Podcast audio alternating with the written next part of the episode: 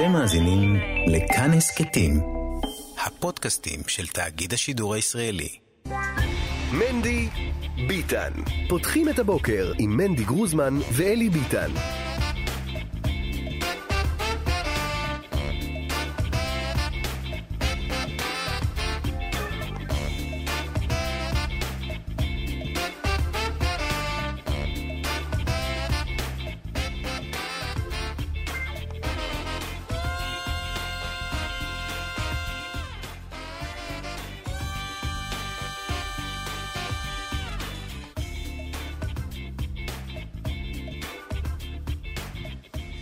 טוב, בוקר טוב, שמונה וחמש דקות עכשיו, שבוע טוב, שבוע טוב ביטן. שבוע טוב גרוזמן, שלום שלום. שבוע שאחד בו פורים. פורים, פורים. מי אומר עקב פורים? מי אומר פורים? פורים. פורים. לא יודע, כל מיני חדשנים כאלה. אומרים פורים, אחי. אוקיי. אוקיי. פורים השבוע. איי, איי, איי, איי, איי, זה יש לנו ראשון שני, זהו, שלישי רביעי זה פורים. אה, כן, טירוף הדעת, טירוף הדעת. כבר מחר תענית כבר יודע אסתר. איפה תהיה, איפה מה, איפה כאן. וואי, פורים לא מתכננים יותר לא מדי. מתכננים? לא, פורים. אני אצלי הכל מתוכנן ברמת הדקה. דע לך שאם יש חג שהמכונית האוטונומית הולכת אה, לשנות אותו לחלוטין, זה, זה פורים, או אותה מכונות אוטונומית שלא תקרה כמובן. כנראה.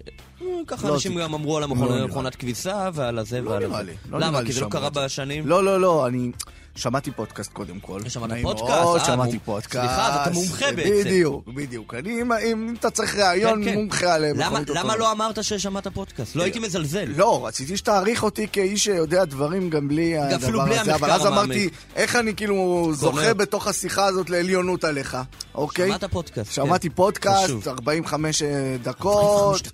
לא כולל, לא, היה גם פרסומות באמצע. וואו. אה, נו, כן, אז מה אומרים כן. שם שזה לא יקרה? לא, אז הסבירו שזה לא יקרה. טוב, בסדר. אפשר שנייה עם ה... לסגור סוגריים? אוקיי. איך המכונית האוטונומית? אתה תפסיק לקחת את האמירות שלי לכל מיני... לפתוח לכיוונים אתה אחרים. פו- פונה לאנשים נדלקים. איך התחבורה הציבורית, תגיד, הולכת לשנות את פורים? פורים, תחבורה ציבורית לא, לא, יעילה. לא, מכונית אוטונומית. כי הרי בפורים כעיקרון זה חג שאתה מסתובב בו, שאתה מתחיל את הסעודה, ואז אתה שותה קצת, ואז אתה ממשיך לחבר, ואומר לו לחיים, ושאני אוהב אותו, שונא אותך, אני רוצה לאהוב אותך, אני רוצה שנשלים, אני רוצה שנריב, כל מיני דברים כאלה. וזהו זה, ו...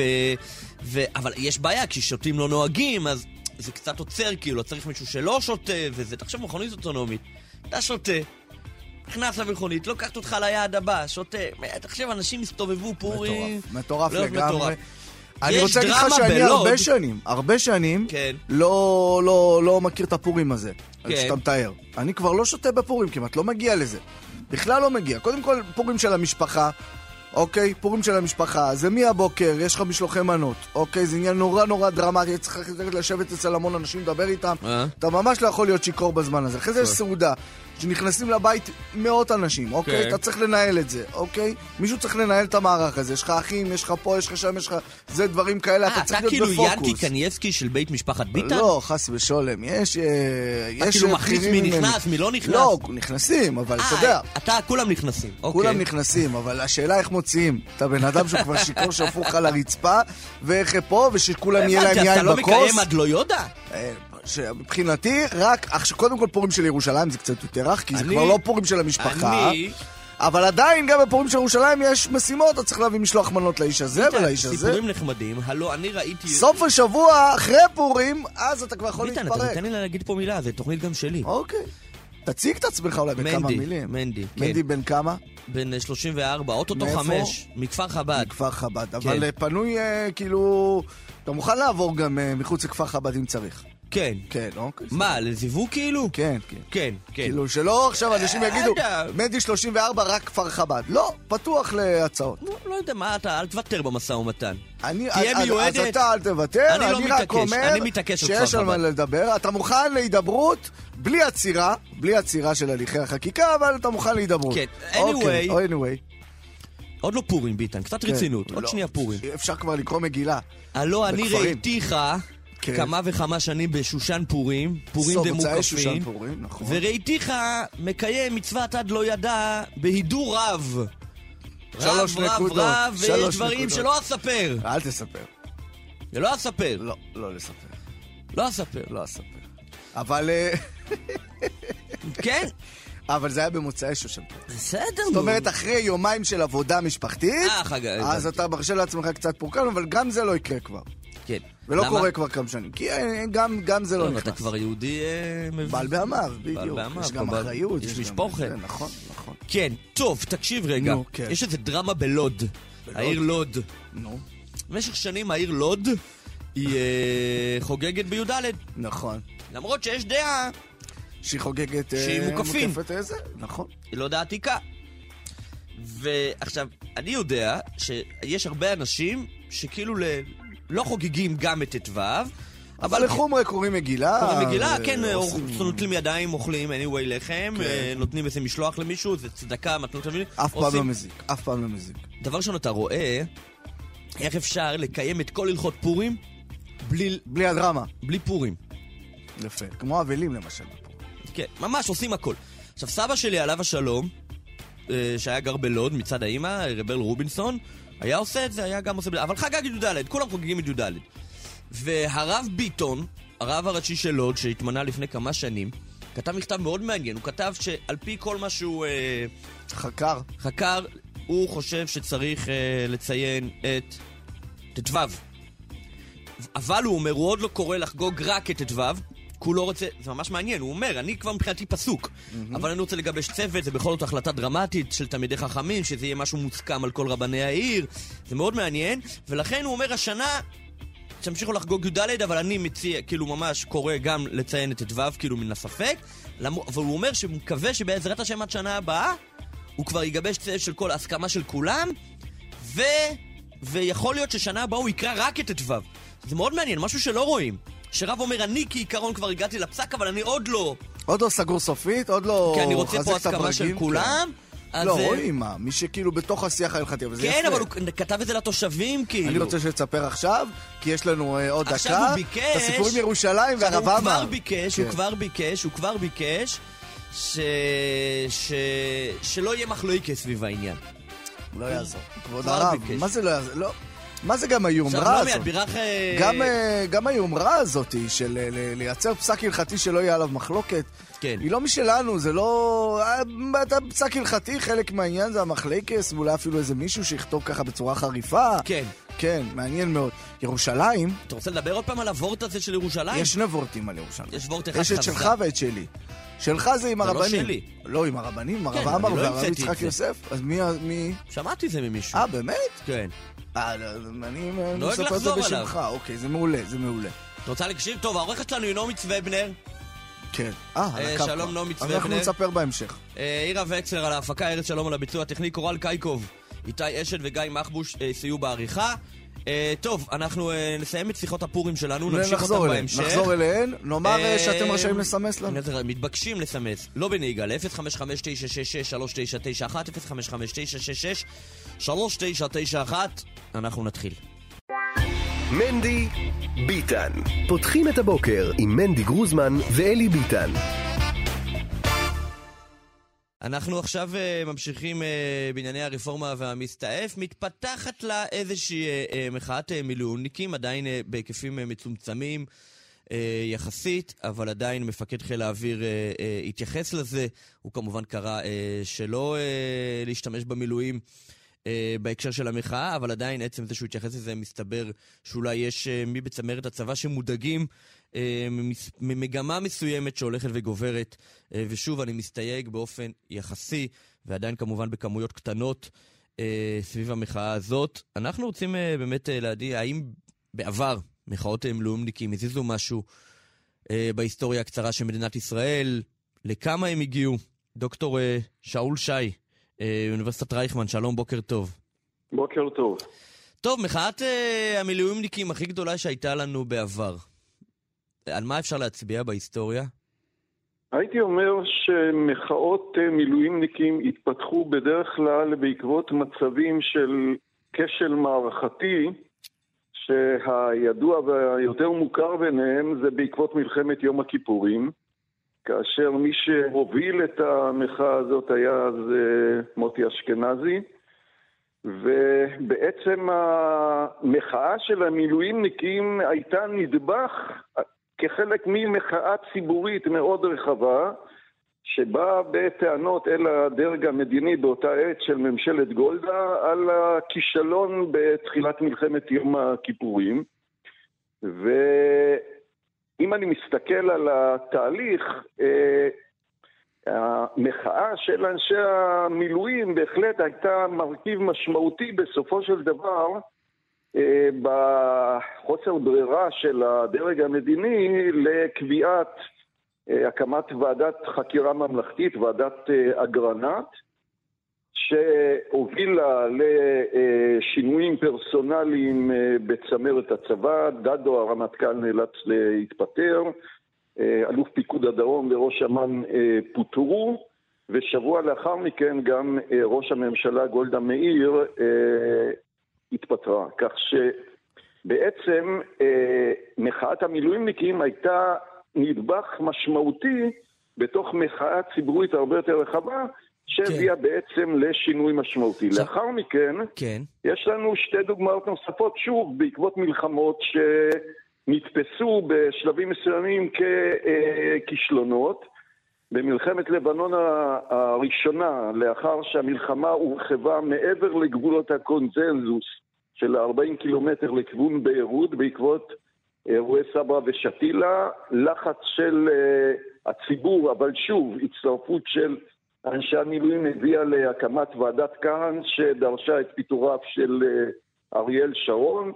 Uh, רפול שהיה באותו זמן רמטכ"ל, uh, היה כבר בסיום תפקידו, כך שהוא לא, לא נדרש להתפטר, כי ממילא הוא סיים את התפקיד, וראש אמ"ן גם אז נאלץ להתפטר.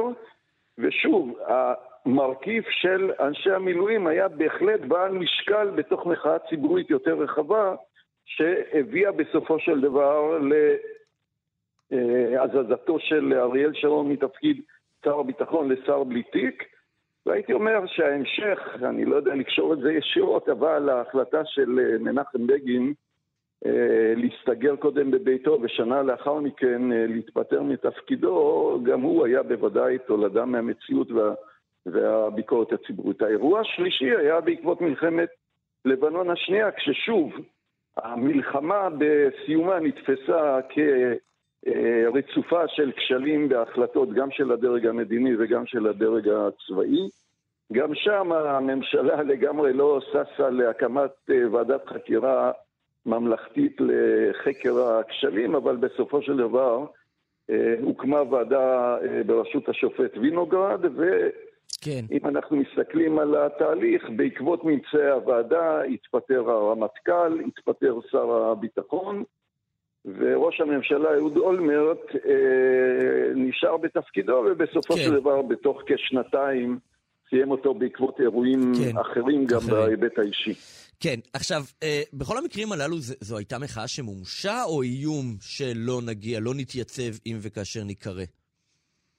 אני חושב שבכל המקרים האלה, מה שחשוב אה, להבין, אנשי המילואים, כשהם מצטרפים למחאה, זה כשבאמת יש נקודת שבר אה, משמעותית גם בתוך צה"ל בצורת תפקודו, ובוודאי בתהליכי ההחלטות של הדרג המדיני.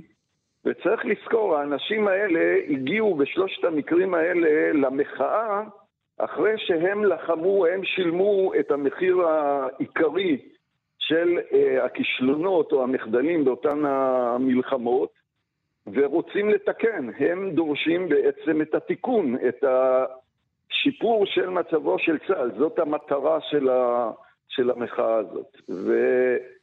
ולכן בעצם כשאנחנו מסתכלים בשלושת המקרים האלה, המחאה באה בעקבות מה שנתפס ככישלון.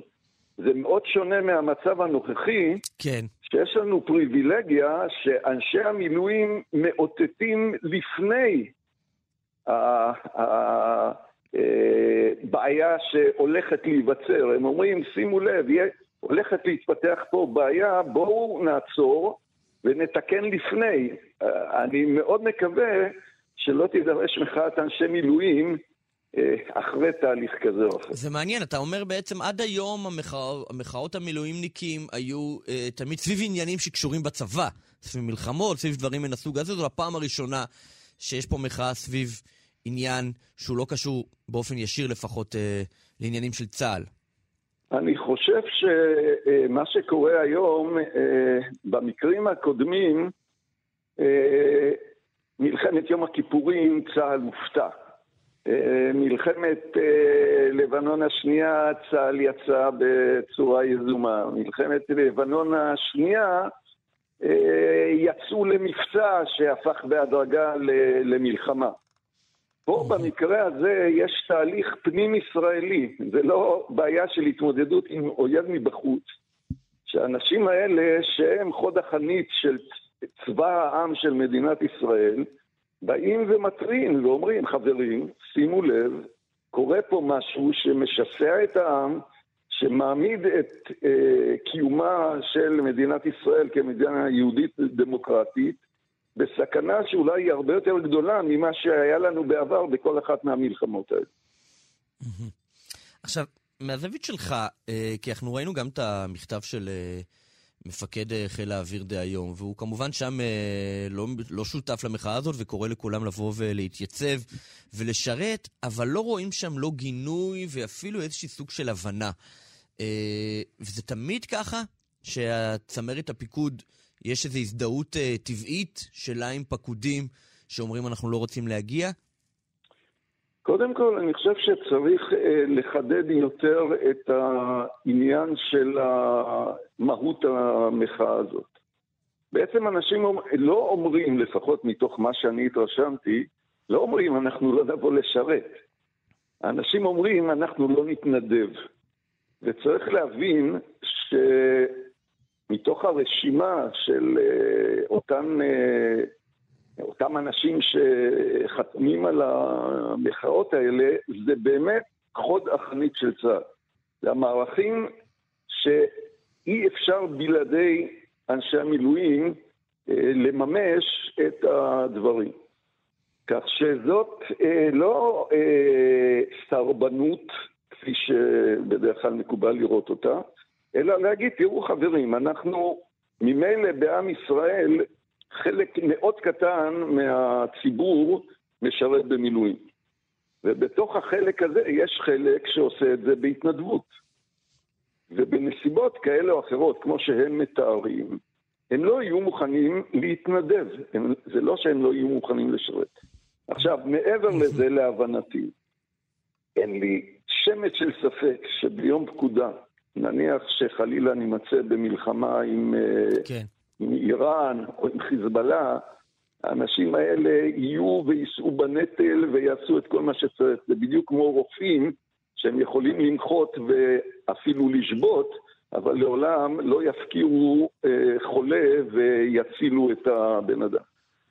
צריך לראות את זה כאות אזהרה, כסימן קריאה לחברה ולצה"ל. ובעיקר לקב... לקברניטים, אנחנו שאוהבים ומחויבים לביטחונה של מדינת ישראל, אומרים לכם, עצרו, תעשו אה, אה, פסק זמן ותפתרו את הבעיה. זה לוקח אותנו למקום של אה, אסון. כן, נקווה. דוקטור אה, שאול שי, אוניברסיטת אה, רייכמן, תודה רבה לך על התיאור המחכים הזה. תודה, בוקר טוב. תודה. מנדי ביטן. שמונה חמישים עכשיו, מני ביטן כאן מורשת. שלום לפרשניות שלנו, שרירות חרדים 10 וענת סרגוס, ארגון העיתונאים. בוקר טוב, חג שמח. בוקר טוב, חג שמח, אוטוטו חג שמח. טוב, אני אנסה להצית את הלהבה. אה, כמדי שבוע. אה, שרי, אה, רב... תגיד את המילה הפגנה ואז זה יתחיל. לא, זהו, זה כבר מיצינו, אז אני רוצה סעיף בתוך זה. אז תגיד שרה נתניהו וגם זה יתחיל. אני נותנת לך מילים נפיצות. הבנתי. טוב, ככה, אני רוצה לדבר על זה שבשבוע שעבר... אה, הרבה חרדים כל הזמן היו עסוקים בהשוואות, כמה המשטרה הייתה אלימה כלפי השמאלנים, כמה המשטרה הייתה כלפי, כלפי החרדים, אה, וכו' וכו'. שרי, בבקשה, יש להשוואות האלה שחר? כי אלימות לא חסרה גם ביום רביעי בהפגנות. יש לי שתי השוואות. אחד, כמה המשטרה הייתה אה, אה, אלימה, שזה נתון לוויכוח, אתה יודע, סרטון מול סרטון, כמה הם התחילו, כמה הם... זה כבר נתון לגן ילדים, מי התחיל יותר, מי עשה יותר. הם כן חסמו את האלון, הם לא חסמו את האלון, הם היו יותר ברוטליים, הם היו פחות ברוטליים, או כמו שמנסים אנשים להגיד לי, הם, הפלג הירושלמי, הם ממש מראש מגיעים עם עיניים נגד המשטרה, והמפגנים כיום, הם לא באים עם עיניים נגד המשטרה, אז עזוב, אני, אני לא נכנסת להשוואה הזאת. לי ברור באופן אישי שהמשטרה אז, אצל הפלג הירושלמי, שאני לא נמנית על שוריהם ולא על שורותיהם, ולא מזדהה לא עם ההפגנות שלהם ולא עם השקפה שלהם, לא עם השקפת העולם שלהם, ברור לי ששם הייתה יותר אלימות. אבל ההשוואה שלי על התקשורת. עד כמה התקשורת עשתה אז, אוי אוי אוי, והזדעזעה, התקשורת הכללית אני מדברת, לא החרדית, אתה יודע מה, אפילו אפשר החרדית. החרדית, עד כמה התקשורת. אז, אפשר גם החרדית. עד כמה התקשורת הזדעזעה אז מגילויים של סרטונים שבאמת היה מפחיד לראות אותם, ואמרה, רבותיי, זאת לא הדרך, ואמרה, אנשים מפגינים, גם אנחנו, אנשים מפגינים כי כואב להם, גם אם אתה לא מסכים עם השקפת דרכם, ואתה לא מסכים עם זה שצריך להפגין, ואתה לא מסכים עם זה שצריך להפגין ככה, ולחסום לאנשים כבישים באמצע היום, ובלי אישור משטרה, ועם אישור משטרה על המטר הזה, ולא על הצומת הזו. גם אם אתה לא מסכים, עד כמה אנחנו הזדעזענו ואמרנו, ככה שוטרים לא אמורים להתנהג, הם לא בית משפט. ועד כמה לא- הם הזדעזעו לא ביום רביעי? ועד כמה הזדעזעו ביום רביעי, ו, וגם עד כמה הזדעזעו נגיד שחוסמים את שרה נתניהו, לעומת כמה היו מזדעזעים אם היו חוסמים, לא יודעת, את אשת הנשיא, שאני ממש ממש מכבדת אותה וגם את הנשיא. אתה מבין, זה, זה, זו השאלה שלי. ופה התשובות שלי הן קשות. טוב, אה, ענת. אני דווקא מסכימה עם שרי במאה אחוז. וואו, לא ממש. הצלחנו לעשות מריבה. לא, לא נריב. אני חושבת לא, ענת, שהמשטרה יכול להיות שאם אז מתנהגת- היינו מזדעזעים, אז גם המשטרה אני, עכשיו הייתה את יותר יודעת שאני בסדר. הזדעזעתי ואני מזדעזעת. ואני מזכירה לך שאין עכשיו בן גביר, לא היה אז בן גביר, אז היה עם סתם. עזבי, האלימות של המשטרה כלפי החרדים, ואגב, יש הרבה הפגנות של חרדים בירושלים, כמעט ערב-ערב שם ברכבת הקלה. יש שם נכון. הרבה אלימות, וזה דברים שלא בכלל מגרדים את הסף של התקשורת, זה עובר מתחת לרדאר.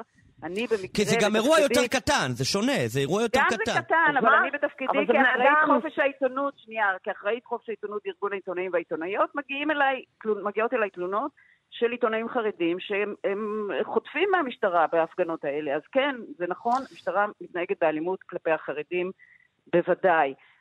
האם זה, אה, כביב, אה, זה ש- שווה ערך למה שהיה ביום רביעי? אני לא רוצה להיכנס להשוואות האלה, אבל כאילו, יש מצבים שאתה רואה שאנחנו טוב, רואים. אם ענת מסכימה עם שרי, אז אני חייב לחלוק. אז אז- אנחנו חייבים ל... ל- אז לא, לא, אז אני אחלוק. אז אני- אעצבן את. שרי, מישהו צריך לעצבן את שרי, לא ייתכן שתקום בבוקר והכל יהיה רגוע. אה, אני גם דואג אחר כך, הפינה שלנו אולי גם, אה, צריך גם לומר, לאתר, לחרדים 10, צריך שיהיה משהו מעניין בכותרת, אז אני גם עובר אה, לאתר. ככה, אני מתבסס פה על שרשור של ישראל פריי, שקיבץ את כל אה, אנשי המרכז-שמאל שגינו אה, בעבר במקרים שונים של אה, אלימות אה, נגד חרדים. של אלימות המשטרה אה, נגד חרדים. יאיר לפיד, מיכל רוזין, מרץ, אילן נכון. גלאון, מרץ, אה, המנוח, אוי, כמובן. זה זה רגע, רגע, דליל ודרדלה. רגע, דרדלה, בסדר, רגע. אחמד טיבי. אה, נכון. אה, אחמד טיבי, לא- לורה ורטון ממרץ, זהבה גלאון, אבנר גבריהו, משוברים שתיקה, נכון? מאיפה כן. הוא? תמר כן, זנדברג, מרץ, זהבה גלאון, מרב מיכאלי, אה, תמר זנדברג, אה, עופר כסיף. אה, וכו' וכו' וכו'. ושאלתי, דרדלה דרדלה, חלק מפה זה גינויים בטוויטר, חלק מפה זה כינוסי ועדות ועוד דברים, או נאומים במליאה ועניינים כאלה. שרי, מתי אנחנו נראה גינוי דרדלה של מישהו אה, אה, מהחרדים? גולדקנופ. רגע, של גולדקנופ, או מהליכוד, נגד אה, אלימות המשטרה, אה, נגד שמאלנים, או נגד ערבים, או נגד דברים. מתי נראה? או עזבי. נגד חרדים, אני- או נגד יוצאי אתיופיה. או נגד יוצאי אתיופיה. או נגד חרדים. רגע, רגע, רגע, רגע. שרי, יש לי תשובה אני, יש לי. הצעה לישראל חוץ פריי, ממשה שישב- ארבל. אי אפשר כל היום לענות משה ארבל. נכון, אחד משה ארבל. זהו. אנחנו בעד משה ארבל, מנדי. בסדר. כולנו אבל בעד הוא משה אחד. ארבל וכולנו בעד שבית המשפט העליון ייקח אותו לשורותיו. והדבר שתספר לי השני. שרי, הדבר השני, שרי, שרי, אני לא רוצה להרגיז. אותך יותר ממה שהוא ישראל עשה. פריי יעשה השוואה כמה... אז כמה מחו על האלימות בזמן ההתנתקות. כל האנשים האלה שאמרת, שהם לעשות רגע, דיברנו על. אלימות חרדים.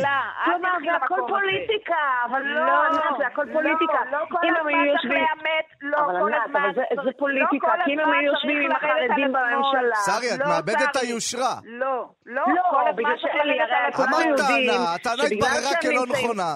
תגיבי לא, במקום אבל- להגיד ה- ב- ב- ב- אני עוד פעם. אומרת, אלי, קודם כל לא ידעתי שאתה נמצא היום, היית שקט עד עכשיו, אז לא, ברוך הבא הקשבתי עד לשורותינו. עכשיו, ראי- יפה, אני יפה. יש ביניכם דואט ממש מקסים. אין לי אבל מה שאני אומרת, לי. שבסוף הכל פוליטיקה. אני חייב להגיד לכם משהו, פרשניות יקרות. אה, אלי קצת כעס עליי בדקות האחרונות. וואו. אה, אוי, על משהו. על משהו. אתה ש- רוצה להתנצל? אתה יכול אני לא להתנצל. אלך להתנצל. לא חבל, לא, לא, לא. חבל. אצלנו הכל מהיר. לפני חמש דקות בערך התחיל הברוגז, והוא וואי. קצת כזה היה בשידור, אבל קצת הראה אז לי פנים זועפות. ופתאום אתם עוררתם ואנחנו אותו לגמרי. הצלחנו לעשות שלום ביניכם, אני מאוד כן. שמחה על זה. די, אני אומרת. שבסוף הכל פוליטיקה. אמור לי מהי ההפגנה, והוא אמר לך מי יגנה אותה. אם לא ההפגנה היא נכון, של הפלג שרי, הירושלמי, לא נכון, אז זה אפילו לא אני נכון. פחות גיניתי, ואם ההפגנה הייתה של אה, דגל התורה. אפילו לא, אני הייתי. יותר, וזה חשבון נפש, אני אמרתי את זה גם שבוע שעבר בשידור. ואם המצור הוא על שרה נתניהו, אז השמאל וארגוני הנשים, אופס, שותקים, לא קרה כלום, אז מה. רק רצתה לעשות שרים גוונים. על אה, לא רעייתי. אה, אלי, אם היו עושים את זה לי, אני הייתי נבהלת, אני הייתי מפחדת. זה לא עושים לאישה דבר כזה, זה מה לא מתאים. למה, מה, מה זה לא השוביניזם. הזה? לא הבנתי, לבן עושים ולבת מותר לא? מותר לה ללכת, לא, אז זה לא הפגינו מתאים. ממול, מה לא, קרה? לפני לא הפריע לה שבוע, הפגינו מה לפני- ממול. סליחה, זכותה, רק לפני שבוע, בוועדת? הכספים של הכנסת, ענת, שמעתי את האופוזיציה אומרת, מי בכלל? היא בכלל לא באה לתפקיד, למה לאשר לה ז'קטים? למה? לאשר לה אנחנו בגדים? מה לא באה אחר- לתפקיד? ושבוע אחר כך פתאום, בטח, מה זה? מממנת את הגוונים האלה אבל זה שלה. לא מה שמפריע לי. אם האופוזיציה אמרה שבוע קודם, מי בכלל לא לממן לה ז'קטים, לסכסך. אז למה לא לפרש? מישהו. הצלחנו למה לא. לפרנס עסקים בירושלים? למה לא לפרנס עסקים בירושלים? אה, למה רבותיי. רבותיי, אנחנו על החדשות. שרי רוט, ענת סרגוסטי, תודה חג. שמח. פורים. שמח. אמן. מנדי ביטן. פותחים את הבוקר עם מנדי גרוזמן ואלי ביטן. מנדי ביטן כאן מורשת. ביום חמישי בשבוע, בשבוע שעבר אה, התבשרו אה, בעולם הסמינרים אה, בבני ברק על אה, פטירתו אה, של אה, מי שהיה המנהל אה, המיתולוגי של אה, סמינר אה, הרב וולף אה, בבני ברק. הרב וולף, אה, הרב... אה, זאב אלעזר וולף, אה, מנהל סמינר בית יעקב הרב וולף בבני ברק, אולי הסמינר בית יעקב המפורסם ביותר, המוכר, המשמעותי, דרך חינוכית אה, משלו, אה, שהשפיע על העולם החרדי כולו. אביו, שהקים את הסמינר, היה אחד מ... נחשב לאחד ממייסדי חברת הלומדים בארץ. הוא היה חניך, אה, מנדי, אתה שומע? הוא היה חניך של הרש"ר הירש, של תורה עם דרך ארץ, עם קבוצה מסוימת, אבא שלו, כן? והם עלו לארץ, קבוצה של יקים שעלו לארץ ואמרו תורה עם דרך ארץ זה היה אולי אפשר בחו"ל, בארץ אי אפשר את זה, וממש פיזית אלו שהעבירו את החברה החרדית ממצב מסוים למצב הזה כן. של אה, אה, לימוד אה, כולו, והם הקימו את- בעצם את הסמינרים, כדי שיהיו מי שינסעו לבני התורה הללו, ויחנכו את הילדים בדרך הזו, דרך חינוכית מאוד מאוד מוקפדת. בהתחלה זה היה סמינר כלל חרדי. אה, עם הפיצול בשנות ה-80 זה הפך להיות סמינר ליטאי, רק לליטאים, לא... אה, יש סמינר גור, יש סמינרים אחרים כן. לחסידות. אה, החסידות פרשו. מראש היה כאלה שלא היו חלק מבית יעקב, כמו בלז, כמו חב"ד, כן? אבל uh, באופן כללי, uh, בוא נגיד, הפיצול מגור זה היה הדרמטי ביותר. דרך חינוכית, אלפי אלפי תלמידות uh, שלימדו שם, הוא עמד בראש המוסד. בכלל, התפקיד הזה של מנהל גבר בסמינר של בנות, וכל מערכת היחסים בין מנהל גבר לבנות, זה גם דבר מאוד מאוד מורכב, שהמשפחה הזאת הייתה צריכה להחליט איך להתנהל בתוכו. אה, המון המון אה, דברים. אנחנו רוצים אה, היום, עדיין, בטח בימי השבעה, להתעסק בצדדים החיוביים של הפעילות הזו. אה, אני חייב להגיד שגם בעבר, אני באופן אישי, כמה סיפורים שכתבתי, גם בחדרי חרדים ועוד, נגד הרב וולף, אבל זה בכובעים אחרים, ובטח לא לימי השבעה. אה, אולי נתעסק בהם אחרי, קצת להבין על דמותו של המחנך הזה אה, שהלך אה, לעולמו. אנחנו רוצים להגיד שלום לבוגרת סמינר הרב וולף, עורכת הדין טלי הלמן. לא שומעים אותך הנה. טוב? שלום וברכה ובוקר טוב. בוקר טוב, בוקר טוב. את זוכרת את הרב וולף? ברור, ברור, איך אפשר לשכוח. גם היום שאני 30 שנה אחרי הסמינר, ואני עורכת דין כבר שנים רבות, אה, אני, אני לא רק שאני לא שוכחת, אני, אני זוכרת ואני מנסה גם ליישם את כל מה שקניתי וקיבלתי מהרב וולף ו- ומהסמינר. בזמני בכלל היינו קוראים לו הרב המנהל. כן, ולא, כן, ולא ולא הרב וולף, וולף, כן, אני חושבת שאחרי הרבה שנים אז כבר אה, קראו לו הרב, הרב כן. וולף, אבל אנחנו קראנו לו הרב המנהל. אה, זה היה סמינר ענק, בכיתה שלי למדו 42 אה, תלמידות, היו תשע כיתות מכל מחזור, ואף על פי כן הוא הכיר כל בת בשם שלה. אה, עזר ותמך בכל מי שהייתה צריכה, היה מגיע אלינו כל שבוע לכיתה ומוסר שיעורי יהדות, שזה בעצם היה שיעורי השקפה. ש, שעד היום אני, אני חיה אותם. אני יכולה להגיד לכם שגם במשרד שלי, שזה משרד עורכי דין גדול, כל העורכי דין השומרי מצוות ואינם שומרי מצוות, כולם יודעים לדקלם את מה שלמדתי מהרב וולף, ו, ואני מדברת על הרבה שנים כבר, שתמיד אני מספרת את זה, כי אני חושבת שזה קו מנחה בדרך, למשל, על הרבי. הוא, כן. הוא אמר לנו, אחד הוורטים ככה ש, ש, שמלמדים הרבה, הוא אמר לנו שמה הרבי מקוצק אמר לתלמידים שלו, אה, כש, כשהוא, כשהוא היה מבוגר והיו צריכים להלביש אותו, אז הוא אמר לתלמידים שלו, כשהוא מיהר, תלבישו אותי לאט, כי אני ממהר. Mm. וזה ככה עם, אה, כמו שאמרו בסמינר, עם שמוס, עם כן, מוסר ככה אם הייתי רוצה לשאול, באמת, כן. אה, אם הייתי רוצה ככה לנסות, אה, שתנסי אולי לאפיין לנו את הדרך של הרב וולף, את הדרך החינוכית של הרב וולף. הדרך החינוכית, מצד אחד היא הייתה דרך ללא פשרות. זאת אומרת, אה, תורה ורק תורה, ואהבת תורה ומסירות נפש לתורה, זה מה שחינכו אותנו, אה, להתחתן עם בן תורה ולעשות אה, את הכל ולהתנהג כמו בנות תורה, זאת אומרת, הקפידו על קלה כבחמורה, היינו צריכים, למשל, היה כל מיני, לא, אז זה פחות היה תקנונים, אבל ללבוש רק חולצה מכופתרת ושהחולצה תהיה בתוך החצאית. אני זוכרת אחד הדברים שדגלו, רוב הסמינר הסמינרים היה בהם תלבושת, ואצלנו תמיד ככה התגאינו שאין תלבושת, כי לא רוצים שאחרי צהריים הבנות תחלפנה את הבגדים לבגדים לא טובים. ככה מה שלובשים בבוקר, ילבשו גם אחרי צהריים. אני כל השנים חיכיתי להפסיק ללבוש חולצה מחויטת, ואז נהייתי עורכת דין, ואני עושה את זה לעולם ועד, אבל...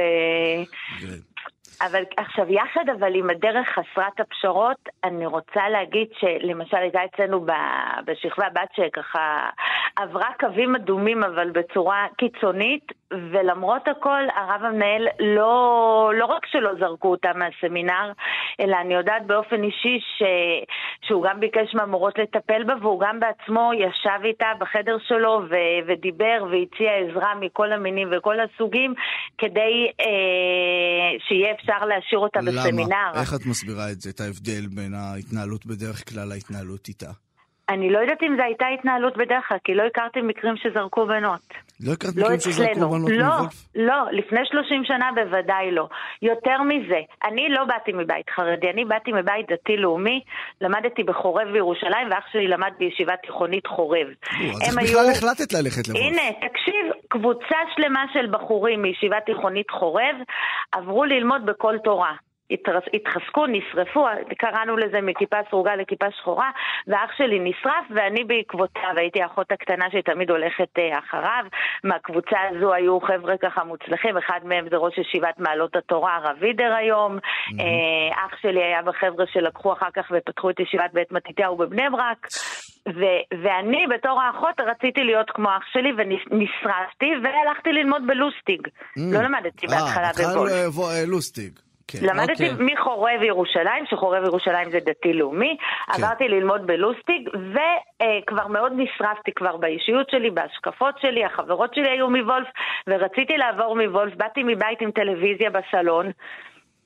ו- ולא בית חרדי, אבל כן. כן כבר הכירו את אחי וכנראה שמעו שאני בת טובה, וגם היה הסכם בזמנו בין הרב מצגר, שהוא היה, זיכרונו לברכה, שהוא היה מנהל של לוסטיג, היה הסכם ביניהם שבנות טובות שבנות טובות, אם הרב מצגר מבקש, אז הרב וולף מקבל. Mm-hmm. ופשוט התקבלתי בלי בעיות לסמינר, ו...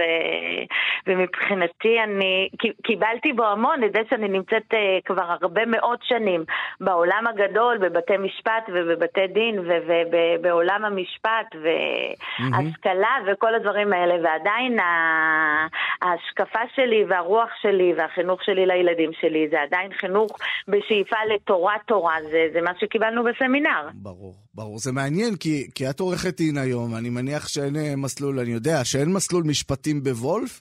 נכון. אבל, אבל עדיין, את אומרת, זה, זה לא משנה כל כך. זה לא משנה בכלל, הפוך. אני, אז כל, כל ההמשך הוא על היסודות האיתנים שקיבלנו בסמינר, ובגלל זה אני כן, כל כך אסירת תודה. כן, זה מעניין אותי, אבל כי הסמינר, אני לא, לא, אני לא יודע מה, הרב וולף עצמו, למרות שאני מניח שכן, אבל הסמינר ככלל, אה, בטח אה, הרוח שלו מתנגדת ללימוד תואר אקדמי. נכון, כי זה לא מתאים לכל בת בכל מצב. לא עשיתי את זה בגיל 18 אחרי הסמינר וגם לא בגיל 20, עשיתי את זה בגיל 30, אבל, אה, אבל אני חושבת שזה גם כל מקרה לגופו. אם, אם, אם זה כן. טוב ונכון לאותה תלמידה או לא. לא שאלתי את הרב וולף, כן פגשתי במהלך החיים אה, מחנכות מהסמינר שמאוד אה, החמיאו ופרגנו, וגם לצערי כמעט כולם צריכים עורכי דין, אז בסוף, בסוף אני נפגשת איתם אה, בסוף מכיוונים כן אחרים. לקוחות, את אומרת, כן לקוחות. כן, אנחנו יודעים שיש אפילו שופטת חרדית בישראל שהיא נכון. חניכה של סמינר הרב וולף. ואפילו היה שרה אה, לא חרדית. ידעתי שטוקר למדה ברב וולף, אוקיי, הנה, אתם נו, מה, את מחדשים רואה? לי. אם-. תופיעי וגם בפניה- שרה בממשלה הייתה מוולף. אם תופיעי בפנ... לא, היא הייתה בשרנסקי. לא, וולף, אחרי זה שרנסקי, אבל היא למדה בוולף. עומר באמת? עומר ינקלביץ' למדה בוולף. אוקיי, לא, אם תופיעי עכשיו בפני טוקר, את יכולה להגיד לה, אנחנו מה אנחנו- סמינר. כן, אנחנו מאותו אה, הכפר, יכול להיות שהיא צריכה כן. לפסול את עצמה. אה, אבל את יודעת שאחת השאלות המאוד מאוד מעניינות זה באמת מנהל שהוא גבר, בטח גבר אה, אה, ליטאים, או חניך עולם הישיבות, שמנהל בנות. זה, זה, זה די מורכב העניין הזה. אה, איך זה נכון, קרה? קודם כל, איך זה היה נראה ביום? את אומרת שיעורי השקפה, אה, שיחות, אני אומרת שהוא כל היכרות. שבוע, הוא כל כן. שבוע נכנס ל- לכיתה, לכל הכיתות, לא רק לכיתה שלי, הוא נכנס לכל הכיתות ומסר אה, שיעורים, ודוד אה, דוד שלו, אח של הרב וולף זצ"ל, שהקים את סמינר הרב וולף, גם היה מלמד אותנו, אני חושבת שזה היה רק באי סמינר ככה לקראת אה, בניית בית, ולהכין את הבנות ככה לעולם שבחוץ, אז הוא גם היה מוסר, אם אני לא טועה, זה היה שיעורי הלכה, ואני לא בטוחה אם זה היה הלכה או השקפה, אבל אה, זה פשוט, אה, זה היה בסדר, קודם כל זה היה טבעי, לא, זה מה שהכרנו. זה היה טבעי, אבל את יודעת, בתור בחורי ישיבה בנים, זה נשמע לנו מאוד מאוד מאוד מאוד מאוד הזוי, הדבר הזה. כל השנים, כל השנים זה נשמע לנו משהו שעם כל ההפרדה שנהוגה, וההפרדה באופן מאוד מאוד חריף, וכל הדיבור, ובסוף... גברים מנהלים נשים, יושבים, מקבלים עליהם החלטות, מנהלים איתם דיונים, מכירים אותם באופן אישי, פתאום זה היה נשמע לנו משהו שהוא מחוץ לעולם אחר. תחשבי על זה למשל, אם בית בישי, בישיבה חרדית שהיא תהיה אישה. או, לא, או זה אפילו לא. פסיכולוגית בישיבה חרדית שתהיה אישה. זה נשמע בלתי נתפס. אה, נכון. ועדיין הסמינרים, רו- רוב הסמינרים עדיין מנוהלים על ידי גברים. ובכלל, זה נכון. מעניין איך זה קורה גם. מה הדינמיקה של הדבר הזה? תראו, לכל, לכל שכבה הייתה אה, מרכזת, שהיא המנהלת הישיר, הישירה, זאת אומרת לכיתות א', קוראים לזה א' במקום ט', ב' אה, במקום י' וכולי, אז, אה, אז לכל שכבה הייתה לנו מרכזת, שהיא בעצם הייתה המנהלת שיותר קרובה לתלמידות, כן. והוא זה שניהל את זה מ- מלמעלה, אבל גם באופן ישיר, כי הוא כן היה מגיע לכיתות, אני זוכרת שהוא היה מחזיק ספר ביד, כדי שהוא לא יצטרך, זה היה כאילו ההפרדה שלו כדי לא לעבור בין שתי נשים. אה, במסדרון, מעניין. ו- והוא ניהל את זה ביד רמה, אולי גם האופי היקש שלו, וזה גם, אה, גם מאוד עזר. אה, כן, זה נכון. כי, האפס, אה, כי. הכללים, אי אפשר נכון להחזיק. מקום כל כך כן. גדול. לוסטיג אבל זה סמינר קטן, וולף כן. זה היה תשע כיתות של 40 ומשהו בנות, היום. אני מניחה שאולי יותר. כן. אז אה, הוא ניהל את זה ביד רמה, וצריך מישהו עם כישורים מתאימים ועם השקפה מתאימה כדי שידע להנחיל לבנות, ו, וזה מה שהיה בפועל. מעניין. אני, אני רוצה לשאול, את יודעת, אם uh, את מסתכלת על הדרך של סמינר וולף, ואני מדבר בכלל, כי באמת, הסמינר אולי הכי משמעותי בעולם החרדי, הכי גדול, הכי חזק. אפשר להשוות בו את הישן, את הסניף, אבל וולף יצר את הדוגמה שבישראל, שכולם העתיקו ממנו אחר כך, ונמשכו אחריו, והקרבה הזאת גם למנהיגי הציבור החרדי. אם את צריכה לאפיין את הדרך הזו של סמינר וולף, של מה שקיבלת את בסמינר וולף, איך היית עושה את זה? קודם כל לשלוח את הילדים לשם. את- כן, אם הם יתקבלו. אם הם יתקבלו, נכון. את הבנות שלי לצערי לא שלחתי לשם. אה, אה, אז למדו ויתרת כבר. בשרנסקי, אה, שרנסקי. אבל אה, שוב, גם כן. אה, מודים והיה טוב, אבל אה, להמשיך את הערכים, הלאה. זאת הדרך, ולהקים עוד מוסדות. טוב, אה, עורכת הדין טלי הלמן, בוגרת אה, סמינר הרב וולף, תודה על השיחה הזו. תודה לכם. מנדי ביטן.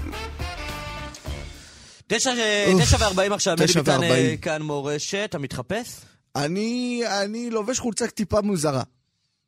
ועניבה מוזרה. אני רוצה להבין את העניין הזה של התחפשות. כן. אני אבל, אה, אני אומר, טוב, זה, זה כאילו, כולם אומרים את זה, אבל, אבל אצלי זה מאוד נכון. מה? שאנחנו מתחפשים כל השנה וכל הדבר הזה, אז כולם אומרים את זה, אני כל יום מתחפש בזה. אבל אצלי זה באמת נכון, מנדי, כל יום אני פותח את הארון ושואל להם, מה אני לובש היום, וזה דברים, הסגנונות הכי קיצוניים שראית בישראל. הכי קיצוניים. יש לי... אמ, אמ, חולצה לבנה. חולצה לבנה עם אה, חליפה. אתה נראה בחור ישיבה, אחי. לא יודע אם בחור ישיבה, אבל בחור הגביר, ישיבה. הגביר, הגביר שמגיע, השיסר בישיבה, אוקיי? אוקיי. אני הייתי בחור ישיבה פשוט, אני יודע שהבגדים קצת התחלפו, נהיו טיפה יותר... אוקיי. היום אתה פה עם חולצה עם... טישרט פרחונית. יש ככה, יש פה, יש שם. כל יום אתה אומר, רגע, מה, איך היום, מה יקרה ביום הזה? עכשיו, לפעמים, באמצע כל- היום מתחלף עניין, פתאום יש לוויה באמצע היום. חס ושלום. כי חתונה באמצע היום זה לא קורה פתאום, אבל לוויה באמצע היום. אתה חייב ללכת אה, לזה. יש לי, אתה יודע, יש לי בבית שמש כאילו סוכנות בגדים, זה אצל ההורים. יש לי אה, בבני ברק, אני ברמת גן, יש לי בבני ברק. בירושלים גם יש לי איזה מקום שזרוקה בו אה, כן? כמה דברים. כן, כאילו, אם קרה עכשיו משהו, יש... אה. וואלה. אבל, אבל כל יום זה ככה, אז, אז מה התחפושת כביכול? נגיד בסופו של דבר מה התחפושת? אתה יודע מה התחפושת? נו. לבוא עם הבגדים הלא נכונים למקום השני. לבוא עם חולצה לבנה לאזורים אה, כאלה של טישרט. לבוא עם הטישרט לאזורים של החולצה לבנה. ואז כל הזמן, אוי, תראה את לא הלייץ עושה... הזה. אתה נשאר... לא, אני עושה את זה קצת. מחושב גם בפורים. לא, אני עושה את זה קצת. אני עושה את זה קצת. אני בא להורים נגיד עם חולצה מכופתרת צהובה. והם אומרים, אה, יפה. וזה." צהוב. אבל זה חולצה שעלתה 300 שקל, ואיתה אני בא לפגישות בתל אביב. למה אתה קונה חולצות ב-300 שקל? מי? אני לא קונה, זה, קניתי את זה ביד שנייה בשתי שקל. Mm. אבל זה חולצת טולמי אלפיגר, שהיא כאילו עולה 300 שקל. אלפיגר. אה, אה, יהודי חשוב. היא לא, היא מהחולצות החשובות. שלי. תקשיב רגע. נו. אה, כך, אה, ב- ב- להתחפש, צריך להתחפש למשהו, או... לת- למישהו. או, או לא, סתם להשתגע, כאילו, לשים איזה משהו מוזר. אה, שאלה חזקה מאוד. אה, ויש את האלה שמתחפשים למשהו, ואז הם נכנסים, ואז יש את השלב הזה שאתה כאילו מתחיל לדבר על הדמות. אתה מבין? כן. זה כאילו מאוד שכלי העניין הזה. אבל באיזשהו שלב זה כבר נשאר תמיד איזה אף אדום ולא קשור לכלום. בסוף זה מגיע לליצן. זה מתחיל מהליצן, תגיד, נגמר בליצן. בן אדם שאוהב שמח, אני בן אדם שלא מאוד ביישן, למרות שיש לפעמים שכן, לא, אתה ביישן. אבל אה, כן, ביישן ומתגבר על זה. לא, אבל אתה ביישן, בדיפולט שלך אתה אחד הביישנים. אבל אה, לא צריך להגזים עכשיו עם אחד הביישנים. לא, אחד, בסיטואציות יש, אני מכיר אנשים רגילים, מהמם, הם הרבה פחות ביישנים ממך. טוב. בקיצור... לכן יש לך הרבה טקטיקות להתגבר על זה. כן. לא משנה, נו. לא, אני אוהב שמנתחים אותי, אני לא, אוהב זה שמדברים עליי. אוקיי. אבל אה, לא, כמובן, גם אצלך כמובן הכל בהגזמה, יש אחד הביישנים. התיאוריה תשרוד, גם אם. תגיד, אתה הרבה יותר ביישן ממה שאתה נראה. אני רק רוצה לספר למאזינים ששבוע שעבר, כן. אמרתי באיזה נושא, אמ, אני אגיד מה דעתי. או לא אמרתי מה דעתי, ואז מיד נזפת בי. לא צריך אבל להגזים, למה תמיד אתה מגזים? אמרתי, אבל מנדי, עוד לא אמרתי מה אני חושב, איך אתה יודע, אתה צודק, אני אגזים, אבל איך ידעת? איך ידעת שאני אגזים? בקיצור, אוקיי, נו. אבל... כי אתה אה, נוגע פה בחקירה גדולה, נגעת קודם בחקירה מאוד מאוד גדולה. מה? סליחה שאני אומר. עם ההתחפשות. לא, עם ההתחפשות יש חקירה מאוד גדולה. יש אלה שטוענים שכל התחפושות כולם זה בעצם ליצן. אוקיי. לא משנה למה התחפשת, בעצם בעצם התחפשת לליצן. ויש כאלה שאומרות, כל תחפושת היא שונה, אפילו בין הליצנים זה דברים אחרים. אה. אבל, אבל יש, יש כאלה שאומרים, לא משנה מה תעשה, זה ליצן, לכן אתה יכול כבר לשים כובע של ליצן. הרי אם תחפש לשוטר, זה לא ליצן, הרי זה כן. גם לא ליצן. קיצור, קירה, לא משנה. מעניין. כן, כן, כן, דיון. בכלל, אפשר להתחיל לדבר על זה, על אה, להתחפש, אה, מה זה אומר על הבן אדם שהתחפש, הדמות שהוא בחר. שהוא משקיע, קודם כל זה אומר שהוא בן אדם שמשקיע, אוקיי? הרי בסופו של דבר, למה אתה ואני לא מתחפשים? עצלנות. לא משקיעים מספיק. אוקיי, משקיעים בלימוד אולי וזה. זה כבר אומר משהו טוב על הבן אדם. בא לי איזה כובע אבל לפורים. כובע זה גם לא הרבה עבודה. כובע מצחיק כזה. אבל מעניין, עם איזה טוויסט. זה טוויסט. בסדר, אפשר לחשוב על משהו. בוא נלך לא- לאיזשהו מקום שזה, נקנה כובע. אפשר נראה ללכת לך. אתה יודע כמה זה עולה? בחנויות הרשמיות של תחפושות? אחי, לא חנויות רשמיות, אפשר ללכת ללא רשמיות. איפה זה הרשמיות? תחנה מרכזית כזה, אתה הרי עכשיו נוסע באוטובוסים כמה ימים. כן. אפשר, לא, לא, אז תעבור, תיכנס, תראה. טוב, מעניין, אני, אני צריך לנבר את זה בעצמי, נראה לי מאוד מה קשה מהעניין הזה של הילדה התחפשות. מתחפשת? אה? מה הילדה מתחפשת? ילדה, למה יכולה להתחפש? חיפושית. כנראה משהו כזה. שחיפושית באיזה הייתה שנה שעברה. חיפושית הייתה שנה שעברה, אז עכשיו פרת משה רבינו. או שפרת משה רבנו הייתה שנה שעברה. אז עכשיו חיפושית, לא משנה. מה אוקיי. שיהיה השני. אבל ילדה חמודה, לא צריכה לא להתחפש. בלי עין הרע, בלי עין הרע, טפו טפו, שתהיה. בריאה. בקיצור, כן. אה, אנחנו אה, נתקדם הלאה נראה לי. לא, היה לך באמצע איזה מעלה. מה אה, הלך? לא, אני, אני חושב שהקושי שלי להתחפש הוא מעבר לעצלות, הוא איזשהו פחד כזה, לא יודע איך להסביר את זה, כאילו פדיח, ביישנות כזאת. דווקא בזה, כאילו. גם קצת כי כולם עושים את זה, אתה גם ומה... צריך לעמוד מאחורי זה. כן. וזה גם פתאום, מרגע שזה קורה, אז אתה כבר עכשיו מחויב לעמוד מאחורי זה. עכשיו, להבדיל עכשיו- מרעיון, אתה כל הזמן יכול לחדד אותו, להחליף כן. אותו. פה, זה צריך התחפושת. להסביר גם פתאום. אולי באמת נתחפש, אבל... גם אתה אה, רואה את הבן אדם שלא התחפש, והוא נותן לך מבט של נכון. הילד בכיתה ד' שכבר לא מתחפש, ואתה בכיתה ג' כן. ועדיין מתחפש. מוזר, אני, אני, זה משהו נפשי עמוק נראה לי. אתה יודע, אתה יודע שמה זה אומר? שבסוף בגיל 60 אנחנו נהיה אלה שמתחפשים, ברור. וכל השאר כבר ימצאו את זה בגיל 40. כן. אבל אז אנחנו כאילו נגיד, אתה הנה, רוצה אנחנו באמת מספיק עם להתחפש ביטחון. כאילו אחד לשני? אני רוצה להתחפש. באופן כללי, הלוואי שהיה לי את הדבר אתה לא הזה רוצה של להתחפש לתכנן. כמה חודשים קודם, ולקנות, ולשים, ולהתאפר. אתה לא רוצה להתחפש אליי. אני רוצה להתחפש אליך, אבל זה דרוש ממני מלא שיער על הפנים. בסדר, תשים קצת זקן מודבק אבל זה כזה. לא מגרד כל הדבר. לא, זה אתה גומייה. גם לא נוגע בזקן. לא, בסדר, אז... אה, אתה לא באמת יהיה לך זקן תוך יומיים. מה אתה אתה אומר? תשים... אה, תוספות שיער? לא, גומייה כזאת. תוספות שיער אני כבר יכול להתחפש ל... הבנתי. טוב, מעניין. אה, אני רוצה להתחפש אליך, אני צריך גם את הקול הברווזי, אני צריך לקחת... אתה צוחק- בלון. צוחק על הקול לא, שלי לא, לא, עכשיו? לא, להפך, זה קול סופרן, אתה יודע. אני צריך לקחת בלון, ואתה מכיר את זה שעושים עם הבלון, ואז נהיה לך קול של גרוזמן? כן, יופי, זה אני צריך לעשות. טוב. מה עוד? חוש ודיאטה. הומור, בדיחות- בדיחות מהאינטרנט אני יכול לקחת. דיאטה. דיאטה לא לא יעבוד. גם בדיאטה, אחי, גם בדיאטה. למרות שעשיתי לך קל, כי נשמנתי קצת. אה, טוב, יופי, אנחנו אה, מתקרבים. טוב, מעברון. בואו נדבר על כסף. יאללה, בואו. 9.47, בואו נדבר על כסף. אם אין לנו, בואו אה, נדבר על זה בואו נדבר לפחות. לפחות משהו שיהיה ונשלמה פרים שפתנו. שלום ובוקר טוב לסימי ספולטר. בוא, ברוך השם, ברוך השם, ברוך השם. כתב אה, קמעונאות בדה מרקר. כן. סימי, אתה יודע שלמה שהם קוראים סיטונאות, אנחנו קוראים קמעונאות. הרי הם, החילונים, הולכים, קונים עשרה מוצרים בבת אחת, זה כבר סיטונאות. אנחנו קונים מאה מוצרים בבת אחת, זה עדיין בגדר קמעונאות. לא יודע למה אתה מתחפש, אבל אתה מהשיכורים האלו בישיבה שבוכים. כן, זה, זה, יסוד גדול שאמר לא לי. אתמול אה, יונתן אלוני אחרי ביקור בעזרה ואחווה, אבל אה, תגיד לי, מה, מה, על מה אנחנו מדברים היום? אני רק רוצה להבהיר, לפני שאנחנו נדבר על כסף, אין לי כסף, שלא יבואו אליי אה, מהצטים. כן, כן, כן, כן. שלא ידפקו בדלת. זה לא פחות מאלף, לא אני פחות לא מעכבים. מאלף, לא פחות... כן, יאללה. גם אצל חב"ד היה. כן, אמ, זהו, על מה נדבר? על- הבנתי שנדבר על יבוא מקביל. בהחלט. היום נדבר על יבוא מקביל, שזה עניין, אני עניין מאוד למשל רציני. קניתי את האוטו שלי ביבוא מקביל, תסביר לי מה זה. אה, באמת קנית את אתה מיחידה סגולה, דווקא ברכבים, זה זה מאוד מאוד מאוד קשה. אבל תלוי באיזה שנים. אם קנית 2017. אוטו ביבוא מקביל, מנדי, זה זה חשד רציני מאוד שאתה כן אה, יכול לתת יותר מאלף. אה, רכבים ביבוא מקביל הם רכבי. פרימיום. יכלתי. ואז קניתי את האוטו, ויותר אני לא יכול. הבנתי, הבנתי. כן. אוקיי. אה, כן, האמת שיבוא מקביל ברכבים הוא באמת סוגיה מאוד גדולה, בדיוק יש עליו דיונים עכשיו טוב, בוא נתחיל מהפשט, מה זה יבוא מקביל?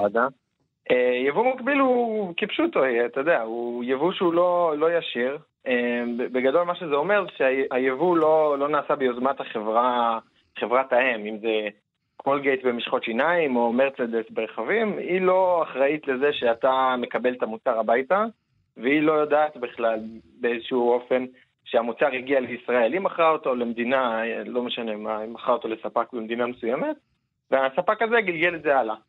אה, או עשה רווח, או סתם נשאר לו איזה קרטונים קצת, אתה יודע, הוא מכר לאיזה סוחר באירופה, איזה מישהו בטורקיה, ואז התגלגל והגיע לישראל. זה בגדול ה... ה... העניין הטכני. אה, הנושא הבירוקרטי של יבוא מקביל, הוא קצת אה, נמצא בדיונים בימים האלו, והוא הוא, הוא, הוא נחשב כאילו, יבוא מקביל נחשב באיזשהו מקום למשהו שיכול מאוד מאוד להוריד מחירים. ברגע שיבוא מקביל מגיע למסה מסוימת, הוא כבר מתחיל לגעת במחיר של היבואן הרשמי נכון. וללחוץ עליו מלמטה. עכשיו רגע, אבל, אבל, אז אם כך, אז חברת האם יכולה לא למכור ליבוא מקביל. נכון, אז אה, אה, כן, אז גם זה נמצא הרבה בדיונים עכשיו, כי חברות עושות הרבה מאוד כדי לחסום יבוא מקביל.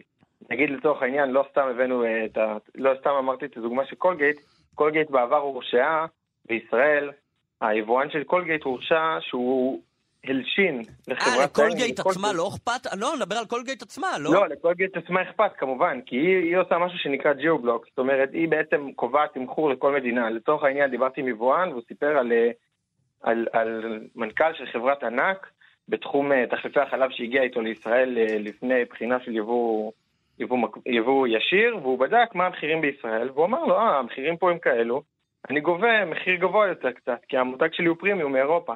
זאת אומרת, הם, הם, יש להם עניין מאוד מאוד גדול לחסום כמה שיותר את היבוא המקביל. כי הם רוצים למכור במחיר שהוא ממוצע במדינה, הוא לא מחיר אירופי. Mm. אז היבוא המקביל בעצם עוקף קצת את המחיר, כי אתה קונה ממישהו בפולין, אתה קונה במחיר הפולנית. אתה קונה בטורקיה, ואז הם לא, הם לא שולטים במחיר בכל מדינה. כן. לכן יבוא, יבוא מקביל בהחלט הוא משהו שהחברות הגדולות לא רוצות. הן מעדיפות להילחם בו. כמה הן באמת משקיעות בזה? לא המון. יש להם דברים יותר חשובים, בטח לא בישראל. אה, ולכן יבוא מקביל גם, יש לו כוח מאוד מאוד חזק להוריד מחירים, בהרבה הרבה תחומים. אה, פעם היה דוח מבקר המדינה שמיפה באיזה תחומים יש יבוא מקביל ברמות מסוימות, והראה איך בכל תחום שבו יש יבוא מקביל מעל אחוזים מסוימים, יש ירידה במחירים. אה, ברכבים זה עוד יותר מסובך, בגלל שברכבים אתה צריך שורה של דברים בשביל להביא רכב ביבוא מקביל, ורשות המיסים גובה 15% מס יותר אם לא הבאת את זה ביבוא כן. ישיר. אהה. ככה שיש ממש חסמים גדולים, לכן אני התפלאתי שהבאת רכב ביבוא מקביל, אבל... אה, לא הבאתי, קניתי. כמובן, כמובן, מישהו הביא בשבילך, אבל להביא רכב ביבוא מקביל הוא מי- מייקר אוטומטית את הרכב מאוד, ועושים מה? רק ברכבים ברשמי יותר זול? חד משמעית, כן. לא מאמין שעקצו את גרוזמן. לא, החריף זה הזה לא שפה, שעקצו אותך. לא, בן. אדם לא יכול לראיון להשחיל אדם? מילה בלי שהוא. מפלפל אותו על השיפוד, אבל קנה רכב ביבוא רגע, מקביל רגע, ושילם רגע, עליו למה יותר. ברשמי זה יותר זול? כי ש- יש כמה סיבות. אז למה יותר לא כולם ברשמי קונים קונים כולם? לא, יש רכבים שפשוט קשה מאוד להביא אותם לארץ. אין, אותם. אין יבוא רשמי שלהם. טויוטה, בטח שיש. יש, יכול להיות. יש, יש כל מיני סיבות להביא יבוא מקביל, דגמים, כל מיני דברים. קניתי באיזה סוכנות. אני לא יודע. אולי לא קנית יבוא מקביל. אולי לא קניתי יבוא אה, מקביל. מעניין. היבוא מקביל הוא ממש במספרים ממש קטנים, יש גם הבדלים בין יבואן זעיר ליבואן זה. היבואנים המקבילים מוגבלים ל-20 רכבים. אפשר להיכנס לנושא של יבוא מקביל ברכבים, הוא ממש אה, ארוך.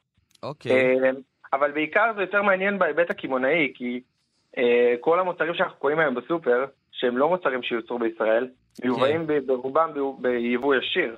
וככל שיש יותר ויותר יבוא מקביל, ככה המחיר והלחץ לש- על היצרן בחו"ל להוריד הולך וגובר, כי היבואן אומר לו, תקשיב, אני כבר לא יכול להתמודד, קונים ממני פחות וכולי וכולי. ולכן יבוא מקביל הוא משהו שיכול מאוד מאוד להוריד מחירים. משרד הכלכלה גם ממש סימן את זה לאחרונה, אה, כמשהו שהם רוצים מאוד לקדם. הם מצאו שורת חוקים, הם מצאו חוק שעכשיו אה, ממש נמצא בקריאה שנייה ושלישית בוועדת הכלכלה, שממש נותן עיצומים כספיים מאוד גדולים, עד 100 מיליון שקל, על יבואנים שיצרו את צעדיהם של אה, יבואנים אה, מקבילים. יש כל מיני דרכים, אגב, שהם מצרים צעדים, הם יכולים סתם להתלונן על סחורה שמגיעה לארץ, להגיש תלונה למשרד הבריאות, להגיד הסחורה הזו מזויפת. עכשיו, בגלל שאתה יבואן מקביל, קשה לך מאוד להוכיח שהיא לא, ולך תוכיח, ו- כן, וכבר עד שהוכחת, הסחורה שלך ישבה חודש בנמל, ורק כן, זה לבד הלך לך כל הרווח. אז כן. יש כל מיני דרכים שהם חוסמים יבוא מקביל, ובאמת, ככל שיביאו פה יותר ביבוא מקביל, גם אושר עד לדוגמה מביאה את המותג של קוסטקו, קוסטקו אמריקאית, רשת אה, ענקית, אז היא מביאה קירקלנד, אפשר לראות באושר עד, אם ת- תלכו פעם הבאה עם, אה, עם אלוני, עם מי זה היה, אה, תוכל לראות שם אה, קירקלנד, שזה מותג הבית שלהם, זה גם סוג של יבוא מקביל, רשתות שעושות יבוא מקביל יותר קל להם, כי יש להם יותר כוח קנייה, והן פחות חשופות לאיומים של יבואנים אה, ישירים, ולכן גם משרד הכלכלה מנסה לדחוף נגיד את קרפור שהולכת להיכנס לארץ, שהתחילה להיכנס, ואת פארק שהולכת להיכנס בשנה הבאה, שיעשו גם, גם הם אה, יבוא מקביל דרך החברות אה, האם באירופה. ובהחלט יכול להיות שבשנים הקרובות יוקר המחיה יצנח דרמטית רק בגלל, בין היתר בגלל יבוא מקביל. וואלה. קיצור, זה, זה הדברים האלה הפורמליים מאחורי הקלעים שאנחנו משלמים עליהם ביוקר. בדיוק, זה, אתה תחשוב שזה שובר את העסקנים בעצם. עכשיו הבנו. עכשיו הבנו. כן. תחרות, בקיצור. זה, כן. זה אומר יותר תחרות. עכשיו, המדינה, אתה נכון. רואה אותה עושה צעדים כדי אה, כן, להרבות ולהגביר את היבוא המקביל? כן, פתאום כולם הבינו במשרד הכלכלה מאוד הבינו לאחרונה מה נכון לעשות, לפתוח את השוק, להוריד אה, יבוא, גם, גם השרים הקודמים, גם השר הקיים, גם אה, כולם, גם ברשות התחרות, אז כאילו יש המון מאמצים בממשלה לעשות את הדברים הנכונים כן. בנושאים של יבוא, יבוא מקביל, גם אה, פתיחה של יבוא באופן כללי, לה- להתאים תקינה לאירופה, זה המון דברים שביחד עוזרים מאוד להביא יבוא מקביל. ויש גם יותר מודעות מצד בעלי רשתות, הם לא קונים אוטומטית מדיפלומט ושסטוביץ', אלא הולכים, שולחים איזה מישהו לטורקיה, לבדוק אם אפשר להביא כן. משטח, דברים כאלו. עכשיו רגע, יבוא מקביל שהוא קונה, ממי הוא קונה שם? לא מהחברה עצמה? לא, לא. הוא קונה הרבה פעמים כזה מאיזה ספק שקנה איזה מאכר, אתה מבין? זה הרבה מאכרים. הבנתי. לרוב זה מאכרים. למה? זה מה כי מהחברה עצמה, אז היא לא תאשר לו? ברור, כי הרי היא, חתמה על הסכם יבוא Mm. רשמי, גם אם הוא לא הסכם בלעדי, היא חתמה עם הסכם עם חברה אחת, מתוך מטרה שהחברה הזאת מה תשמור לה... על האינטרס של. החברה עצמה? מה אכפת לה? היא מייצרת, תגבה מחיר, ושמי שירצה לא, יקנה וייבא. למה היא מתערבת זה גם מאוד ב... פשוט, כי בישראל היא יודעת, בישראל היא יודעת שהיא יכולה להרוויח הרבה יותר, כל עוד היא שולטת. Mm, היא יודעת שהיא יכולה להרוויח הרבה יותר כי השוק הישראלי מאוד יקר. זה איזשהו מעגל שאנחנו לא יוצאים ממנו. הבנתי. האינטרס שלה גם שלא תהיה קח תחרות. דוגמה, קח דוגמה פסטה ברילה. כן, כשפסטה ברילה הגיעה לישראל, זה רק דוגמה, אבל אה, כדי להעביר את הזה. כן. כשפסטה ברילה הגיע לישראל, אז המנכ"ל העולמי, לא משנה מי, מנהל הסחר, מגיע לישראל, בודק את השוק, קצת מכיר וזה, לפני שהוא חותם על ההסכם, רואה שהפסטה הממוצעת בישראל, המותג הכי חזק הוא אוסם. כן. אז הוא רואה שאוסם נמכר נגיד 5-9, הוא יודע שברילה יש לו מותג ביד, יש לו מותג אירופי, הולך לבנות אותו, הולך להשקיע בלה בלה בלה, הוא לא רוצה לתמחר אותו מתחת, אז הוא מתמחר אותו גבוה יותר. כן. ככה אנחנו בסוג של מעגל. עכשיו פסטה אה. ברילה בחו"ל עולה חצי מאוסם. כן. אבל זה לא משנה לו, כי הוא רוצה, הוא מסתכל על הצרכן הישראלי, הצרכן הישראלי לא קונה באושר רב או ברשת אירופית. Mm, מעניין. נכון, אוי, תת. תת, תת, תת, מי שיש לו מנה רוצה 200, כל האלה. כמה כסף כן, יש? רוצים עוד קצת. עוד קצת, עוד קצת. די, מה? אתם תלכו עם כל הכסף הזה לקבר? אתם תלכו אז- תראו מעשים טובים. באמת. יאללה, שימי ספוטנר, דה מרקר. אה, ספוטר. איך- לכם פורים. הפריע לכם פורים, יישר כוח, בינה כלכלית בשיתוף קרן קרמח, כמובן, נאמר תודה. הפריע לכם פורים להתראות. אתם מאזינים לכאן הסכתים, הפודקאסטים של תאגיד השידור הישראלי.